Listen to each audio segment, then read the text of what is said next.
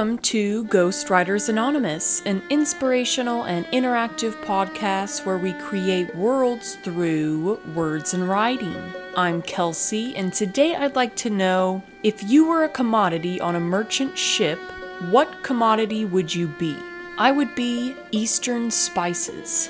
Max had recommended a read which I finished this morning. It's called Juniper and Thorn by Ava Reid. It's fairy tale meets gothic horror. I had to put it down and think about it for a little bit and sleep on it because I really wasn't sure how I felt about the book. I really liked it to start, and then there was a turning point and it was hard for me to recover from. And I've read a little bit about the author and I read some of her interviews about the book, which was insightful. I think what this book has going for it is not only is it expertly written, but the development of gothic horror is so subtle. It starts out hopeful and magical, there's a love interest, and then things go dark and disjointed and broken. And the excerpt that I'm going to share, I think, does a good job of giving you an idea of how this author writes and the words that she chooses to stick to her theme of gothic horror. For example, if she's describing a sunrise, she doesn't say the beautiful pink petal of an opening flower. She says the sky was as pink as an eyelid flipped inside out. You have these really grotesque descriptions. The bones of the story are from Juniper Tree, which is a Brothers Grimm fairy tale, and I really like what the author says about this. I've always been interested in the juniper tree, partially, of course, because of its macabre quality, but also because it has very little in the way of typical fairy tale tropes. There are no princes and princesses, no witches and wizards, no sprawling quests. It's a very intimate story about domestic abuse. Because of that, it seems more suited to a gothic horror novel than an epic fantasy, a novel with a prevailing atmosphere of claustrophobia and oppression. It's a story about being forced into a narrative against your will, being made to play out the same role over and over again at someone else's behest and orchestration. And there was a point in the book where I felt like I was getting a little bored, but I knew that just as she says here, it's because there's this deep symbolism of a grandfather clock. And as the protagonist, Marlinchen, wakes up, she's described as cogs and wheels falling into one another. And she goes about her everyday routine of being the first to wake and going down into the kitchen and preparing breakfast for her father. And then you have this fairy tale allegory throughout. And that's why I was so conflicted on my feelings about this book. Domestic abuse and things like that are hard to digest, but when you juxtapose them with this fairy tale, you're even more jolted because the rose colored glasses come off and you don't like what you see. The story takes place in Victorian era Odessa, Ukraine, and Ava Reid says that she has wanted to write a book set in Odessa for a long time, which is where her maternal family originates. And frankly, I wasn't familiar with the story Juniper Tree. In one of her interviews, she gives a brief overview of the story. I haven't actually read it in full yet. This was just enough for me to understand where the layers were in the story. And I didn't want to read Juniper Tree in the middle of the book because I was afraid it might give away the ending. But Ava Reid says that even though the bones of the story were made from Juniper Tree, they are in and of themselves completely different monsters. The Juniper Tree is about a boy who lives with his father, stepmother, and stepsister, Marlinchen. The stepmother loves Marlinchen but despises the boy who is subjected to daily torments. Eventually, the stepmother decapitates him and has Marlinchen aid her in dismembering her stepbrother and cooking him into a stew. Marlinchen buries his bones beneath a juniper tree, and the stepmother feeds the boy to his father, who is none the wiser. Through ambiguous magical means, the boy is then reincarnated into a bird, which flies out from the branches of the juniper tree. In this bird form, he kills his stepmother and then transforms back into a human boy. The family celebrates the stepmother's death by eating lunch, which is probably my favorite detail of the entire story. Oh, and naturally, they live happily ever after. And so Ava Reid preserves the name Marlinchen, and that's the name of our protagonist in Juniper and Thorn. And in this excerpt, we're going to meet Marlinchen, who has two sisters, Undine and Rosenrot, who goes by Rose, their mother, who is a mortal woman, and then her father, who is a powerful wizard. And then we'll just dive in from there. Here is what happened to our mother. You should know, of course, that there are only two kinds of mothers in stories, and if you are a mother, you are either wicked or you are dead. I told myself so many times I was lucky to have the dead kind. Further, when your mother is a witch, it is almost impossible for her not to be wicked, so our father married a pretty blushing woman who was not a witch at all. Most of the wizards in Oblya took mortal women as their brides due to the fact that witches have a tendency to become wickeder when they become wives. Some, I had heard, even grew a second set of sharp teeth and ate their husbands. I could hardly imagine having a witch as a mother. It would have been so dangerous. I pictured my sisters and myself cradled above boiling cauldrons or reaching with our fat infant fingers toward capped vials of precious firebird feathers and bottled sirens' screams. But our mother wasn't a witch. Before she was dead, she was pretty and quick to flush, with skin that reminded me of the insides of a conch shell. It was that smooth and pale. She had Undine's golden hair, bright as an egg yolk, and Rose's shining violet eyes. I got nothing from my mother except our identical half moon nail beds, and maybe the little leap of our brows when we were surprised. I also inherited my mother's love for the fairy tales in Papa's codex, which was why she wed him in the first place. She fell in love with the story more than she fell in love with the man. She told me so when she took me on her knee and used her comb to smooth the knotted coils of my hair, whispering her secrets into my ear. She wed our father in the early days of gridiron Oblya, municipally planned Oblya, right before the Czar freed the serfs with the slash of his pen. The Czar's edict hacked up the land of the feudal lords like it was a big dead sow. My father wrapped his land in blood soaked butcher paper and sold each parcel of it to the highest bidder, mostly Yuli men, but some Ionic merchants as well. Meanwhile, our mother worried in the foyer, her measured footsteps matching the ticks of our grandfather clock. She held me on her hip, Undine and Rose hid in her skirts. The Yuli man in the sitting room had a horned devil's silhouette, Undine said when she peered out. The Ionic man was soaking wet and had silver fish crawling all over his suit, Rose said. They left with Papa's land in their teeth, or so our mother said, and then she blew her nose in a lace doily. There was a water stain on the chase lounge that never came off. Then Papa had only the house and the garden and half the number of servants that we used to because he had to pay them all the czar's wages instead of mortgaging their work in exchange for tilling his squares of land. That was the time when our goblin came to us, weeping out of his one big eye, when the marshes were drained and were made into the foundation of a beet refinery. Our mother's tears splattered the mahogany floor. She wiped them onto the cheeks of our marble busts. My mother warned me not to marry a wizard, she sobbed. What will we do now, Zimmy? There is no market for sorcery in Oblya, not any more. The poor want to smoke narghiles in Merzani coffee houses and play dominoes in gambling dens. And the rich want to build dachas along the shore and take mud baths at the sanatorium. No one wants to see their cat turned into a cat face, or their carriage turned into a gourd. There is already magic lining every road, electric street lamps, and inside every newspaper print shop, rotary presses, and at every booth on the boardwalk where you can get a daguerreotype of your children for two rubles. They only charge two rubles for a photograph, Zimmy. How much do you charge to turn their parasol into a preening swan? Quiet, woman, Papa said. If you didn't want us to starve, you would have given me a son instead of three useless daughters. He didn't know yet that we were witches. But he went anyway to one of the copy shops and asked them to print up a hundred notices that all said the same thing. Titka Whiskers asks for the gouged eye of a second born son as payment for her work. Titka Whiskers has Yuli blood. Titka Whiskers fornicated with a leshy and gives birth to stick and moss babies, and then they go out and brawl with the day laborers at night. Soon all her clients fled from her doorstep in fear.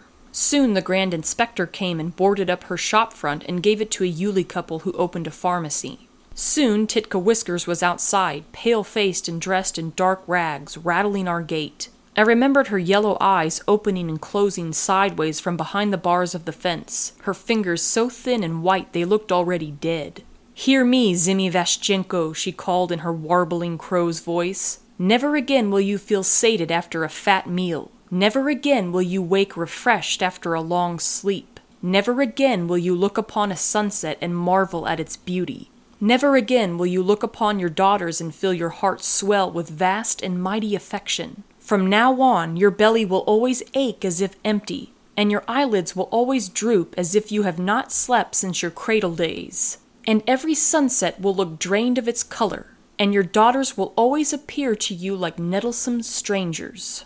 And then she closed her eyes and fell over and died. Her body turned into a mass of writhing black vipers which leached into our garden like dark tree roots. It was another year before we finally trapped and killed the last one. Our maid fried it in a pan and served it to my father with boiled potatoes. He was already whittled as thin as a wishbone by then, and our mother had moved up to the third floor of the house, where she combed her hair for hours in front of the mirror that never lies and drank only sour cherry kvass. I climbed the steps every day to see her so that she could comb my hair, but I was too big to sit in her lap by then, and I was too afraid to look into the mirror that never lies. Don't marry a wizard, Marlinchen, she always said. Your father is a dragon of a man. Even before the curse, he ate up everything his hands could reach. When he was young, he was as handsome as Tsar Koschei, and I was a fool. Wait for your Ivan, dear Marlinchen. He won't care that you are plain of face. Papa guarded his codex on the very top shelf of his study, but by then both my mother and I knew the story by heart. I swallowed her words and let them harden in my belly like a seed. Indrik came to us soon after, his chest stippled with hack marks from the miners' pickaxes. Eyeless ravens landed on our mulberry branches and sang in dead languages. Undine discovered her magic, and our father dug her a scrying pool. Rose discovered her magic, and our father planted her a garden. I was nine and still chewed on my knuckles at night. All around us, Oblya gasped and panted like a woman in a too small corset. Artisan schools and almhouses burst from between its ivory boning. An eye clinic and an electric station flowered up in two quick exhales. And then, at last, the ballet theater, with a breath that ripped the corset's seams and exposed Oblya's pale, heaving chest. Tourists walked from one of her bared nipples to the other, from the Yuli temple to the onion dome of the oldest church. They gathered at the ballet theater in the valley of her breasts, right above her beating heart. The tourists were good for our business too, but it made Papa so angry to listen to them chatter in their foreign tongues, to see the gold lettered signs that said welcome thrice over in Ionic and Yuli and Rodinian, travel brochures called Oblya the city with no infancy. They said it rose up like a mushroom after a rainstorm. I was ten and just starting to shiver when anyone touched me. It happened in the middle of the night. The moon outside my window as slim as a lemon rind. There was a clattering over my head, and dirt shook from the ceiling. Voices dripped through the floorboards like water. My father's low and rasping, and my mother's low and wheedling. Something thumped the ground hard, and then there was only the sound of distant wings beating. The next morning, our father sat us down at the long ebony table. There has been an accident, he said. An accident? Undine echoed. What kind of an accident? Rose asked. I gnawed on my knuckle. Papa took us upstairs to the third floor. The mirror that never lies was covered over with pale cloth. Our mother's comb gleamed like melted moonlight. Her gold charm bracelet had the bleary luminance of sunken treasure. And in the center of her room was a great gilded cage, and inside it a white bird. One of my transformations went wrong, Papa said. This is your mother now. I hate you, Undine shouted, and beat our father's chest with her fists. Rose began to cry quietly, one hand over her mouth. I approached the cage and stared at my mother, her body cut into white planks by the golden bars. Later, I stole Papa's heavy codex from his shelf, but this time I did not read about Ivan and the Tsarevna and the Kingdom of Winter. I read all the stories about women who became birds, thinking there might be a spell to fix what my father had done. There was, of course, in our mother's and my favorite story, the tale of the Tsarevna who became a bird and who was kissed back into her human skin by the handsome bogatyr who loved her. Mamma had told me to wait for my Ivan, but all the bogatyrs were gone. And as it turns out, Marlinchen does meet her Ivan, who is a ballet dancer named Sebastian Rezkin. And I really like the version of Sebastian with a B boy as Sevastyan with a V, Victor. I think it's such a cool name when you see it all spelled out. He goes by Sevas for short. Titka Whiskers, I forgot to mention, is a witch. Marlinchen's father slanders her name and she comes and casts a curse on him and then dies. Which I have to say is a brilliant curse and one that Marlinchen throughout the book applauds. She says the magic was very strong. It takes the mundane and whittles you away until you're nothing. You're always hungry, you're always exhausted. The joy of fatherhood is dashed away. Your daughters feel like strangers to you and they're in your way or they're nettlesome. And for everyday beauty to be muted entirely. That's the recipe for creating a monster. But when she first lays eyes on Sebastian, we see this thread of the fairy tale. So what happens is her and her sisters sneak out at night and they go to the ballet because Undine was gifted tickets to the ballet by one of her clients. Her and her sisters all have a special gift. Undine can tell fortunes with her scrying pool. Rose is an herbalist so she can give tinctures and teas to her clients. And Marlinchen's gift is when she touches somebody, she can feel their memories or their thoughts or their secrets. And so that's how these girls make their money for the household. They have clients come in, mostly for the novelty of seeing a witch at work and being in the house of a wizard, and then they give their money to their father. So, anyway, these girls sneak out, which Rosenrot and Undine have been doing for a while now, but this is the first time that they take Marlinchen. By now, the theater was packed elbow to elbow to see one Rodinian incomer grace the stage. I peered over Rose's shoulder at the pamphlet, searching for his name like I might glean something important from the particular arrangement of the letters. Her finger went up and down the page, skimming his biography. They say he's the youngest principal dancer in any Rodinian ballet company ever, she said. Only twenty one. That's so sad, isn't it? Why is it sad?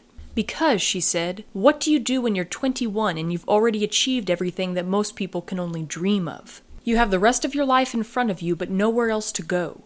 I felt sorry somehow that I had asked. Before I could say another word, the orchestra warbled out its opening notes, and the velvet curtains parted, and the whispers around me went silent. All eyes drawn toward the single light on stage, round like a rime of ice. Cellos sang languidly under the trilling of flutes and oboes. I had never seen Bogatyr Ivan with my sisters before, so I could not anticipate the crescendos and decrescendos and when the snare drum would kick in or when the harp would add its sultry voice. With every unfamiliar beat, I felt something plucking at me like a string, my bones rattling, my blood singing. I knew the vague shape of the story, but the music added something new to it, something that made it almost too big for my eyes to hold. The first ballerinas flurried across the stage like snowdrifts in their white tulle. Male dancers in red bounded after them. They were the Dragon Tsar's animate flames. The ballerinas swooned dramatically. I knew from the story in Papa's codex that they were the spirits of ice, of pure virginal frost, of Oblya's land before the conquerors came to burn and spoil it. Black clad, the Dragon Tsar mimed laughing as the cellos droned gravely. I knew, too, that eventually Ivan would enter, clumsy and swordless, just a farmer's son and a peasant until he became a warrior. And in this version, as the pamphlet synopsis had told me, a saint. There were no saints in Papa's version of the story, but there was always Ivan. Though I had spent so many years conjuring an image of Ivan in my mind, I was not prepared to see him now, black hair streaming, chest bare with his shabby jacket parted. As soon as he was there under the lights, it was impossible to look anywhere else. It was impossible not to follow his path across the stage.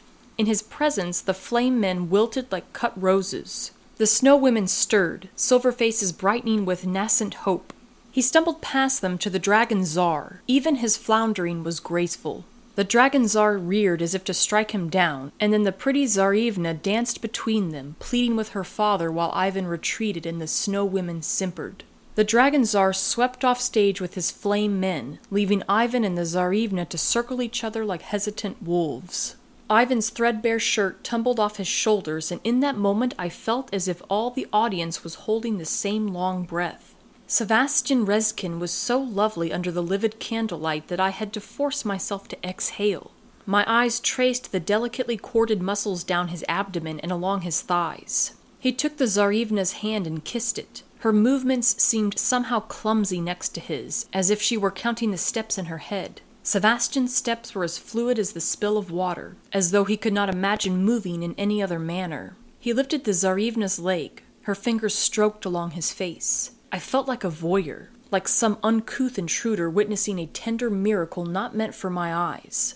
I felt the same way I did when I watched the gulls and the cormorants arc from the pier over our rooftop embarrassed of my own heavy, flightless body. His knee parted the Tsarevna's thighs, and I blushed so profusely I knew Undine would mock me for it if she had been looking at all. But every face in the theater was turned toward Sebastian. He was the beacon of a hundred unblinking stares. Whatever my sister's suitor had paid for the tickets, I would have paid double, triple. For the first time, I began to understand Undine's and Rose's reckless desire, the thrill of possibility that drew them out of their beds at night, shucking our father's dire warnings. My fingers curled into a fist in my skirts, and I did not unclench them until the final act, when Ivan emerged as a saint. Sebastian was bare chested again, wearing only thin nude stockings that he looked like he had been poured into, for all the modesty they afforded him. His chest was leafed in gold, whirls of gilded paint that crawled up his throat and spiraled onto his cheeks. Even his lashes were daggered with false pearls. Over his shoulders he wore a winged mantle, white feathers ruffling with his twirls and leaps. I could not fathom how he spread his legs so wide, or how he jumped so high, or how he didn't crumble with the shudder of inertia when he landed again.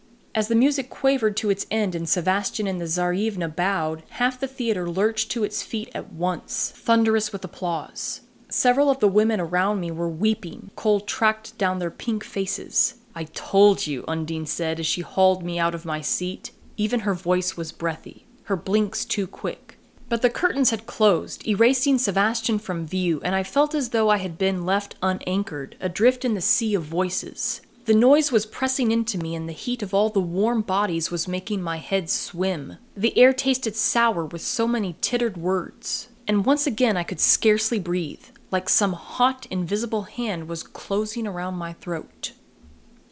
That was one of my favorite parts in the book when they're at the ballet and she's seeing one of her favorite fairy tales that she and her mother loved so much unfold before her eyes and come to life in a way that she had never imagined. And then the beacon of it being Sebastian Rezkin, this extremely talented ballet dancer who eventually she meets and she's hoping for this love interest with him. And so you get that flirtatious girlhood giddiness that blooms out into this gothic horror story. And we get that at the very last part when she feels like she's being choked the author's words are always being chased with these hints of violence. And so I think it's interesting because this book sprawls out like tree branches. You have so many tributaries to go off of, and you're not sure which way to go. I felt like the entire time I was reading it, I was flitting between, okay, this is what's going to happen. The story's leading here. Or what about this? And I'm slowly seeing every perception just shatter before me. But then you're still buoyed by this love interest that continues throughout the book. But to me, the relationship seemed so toxic and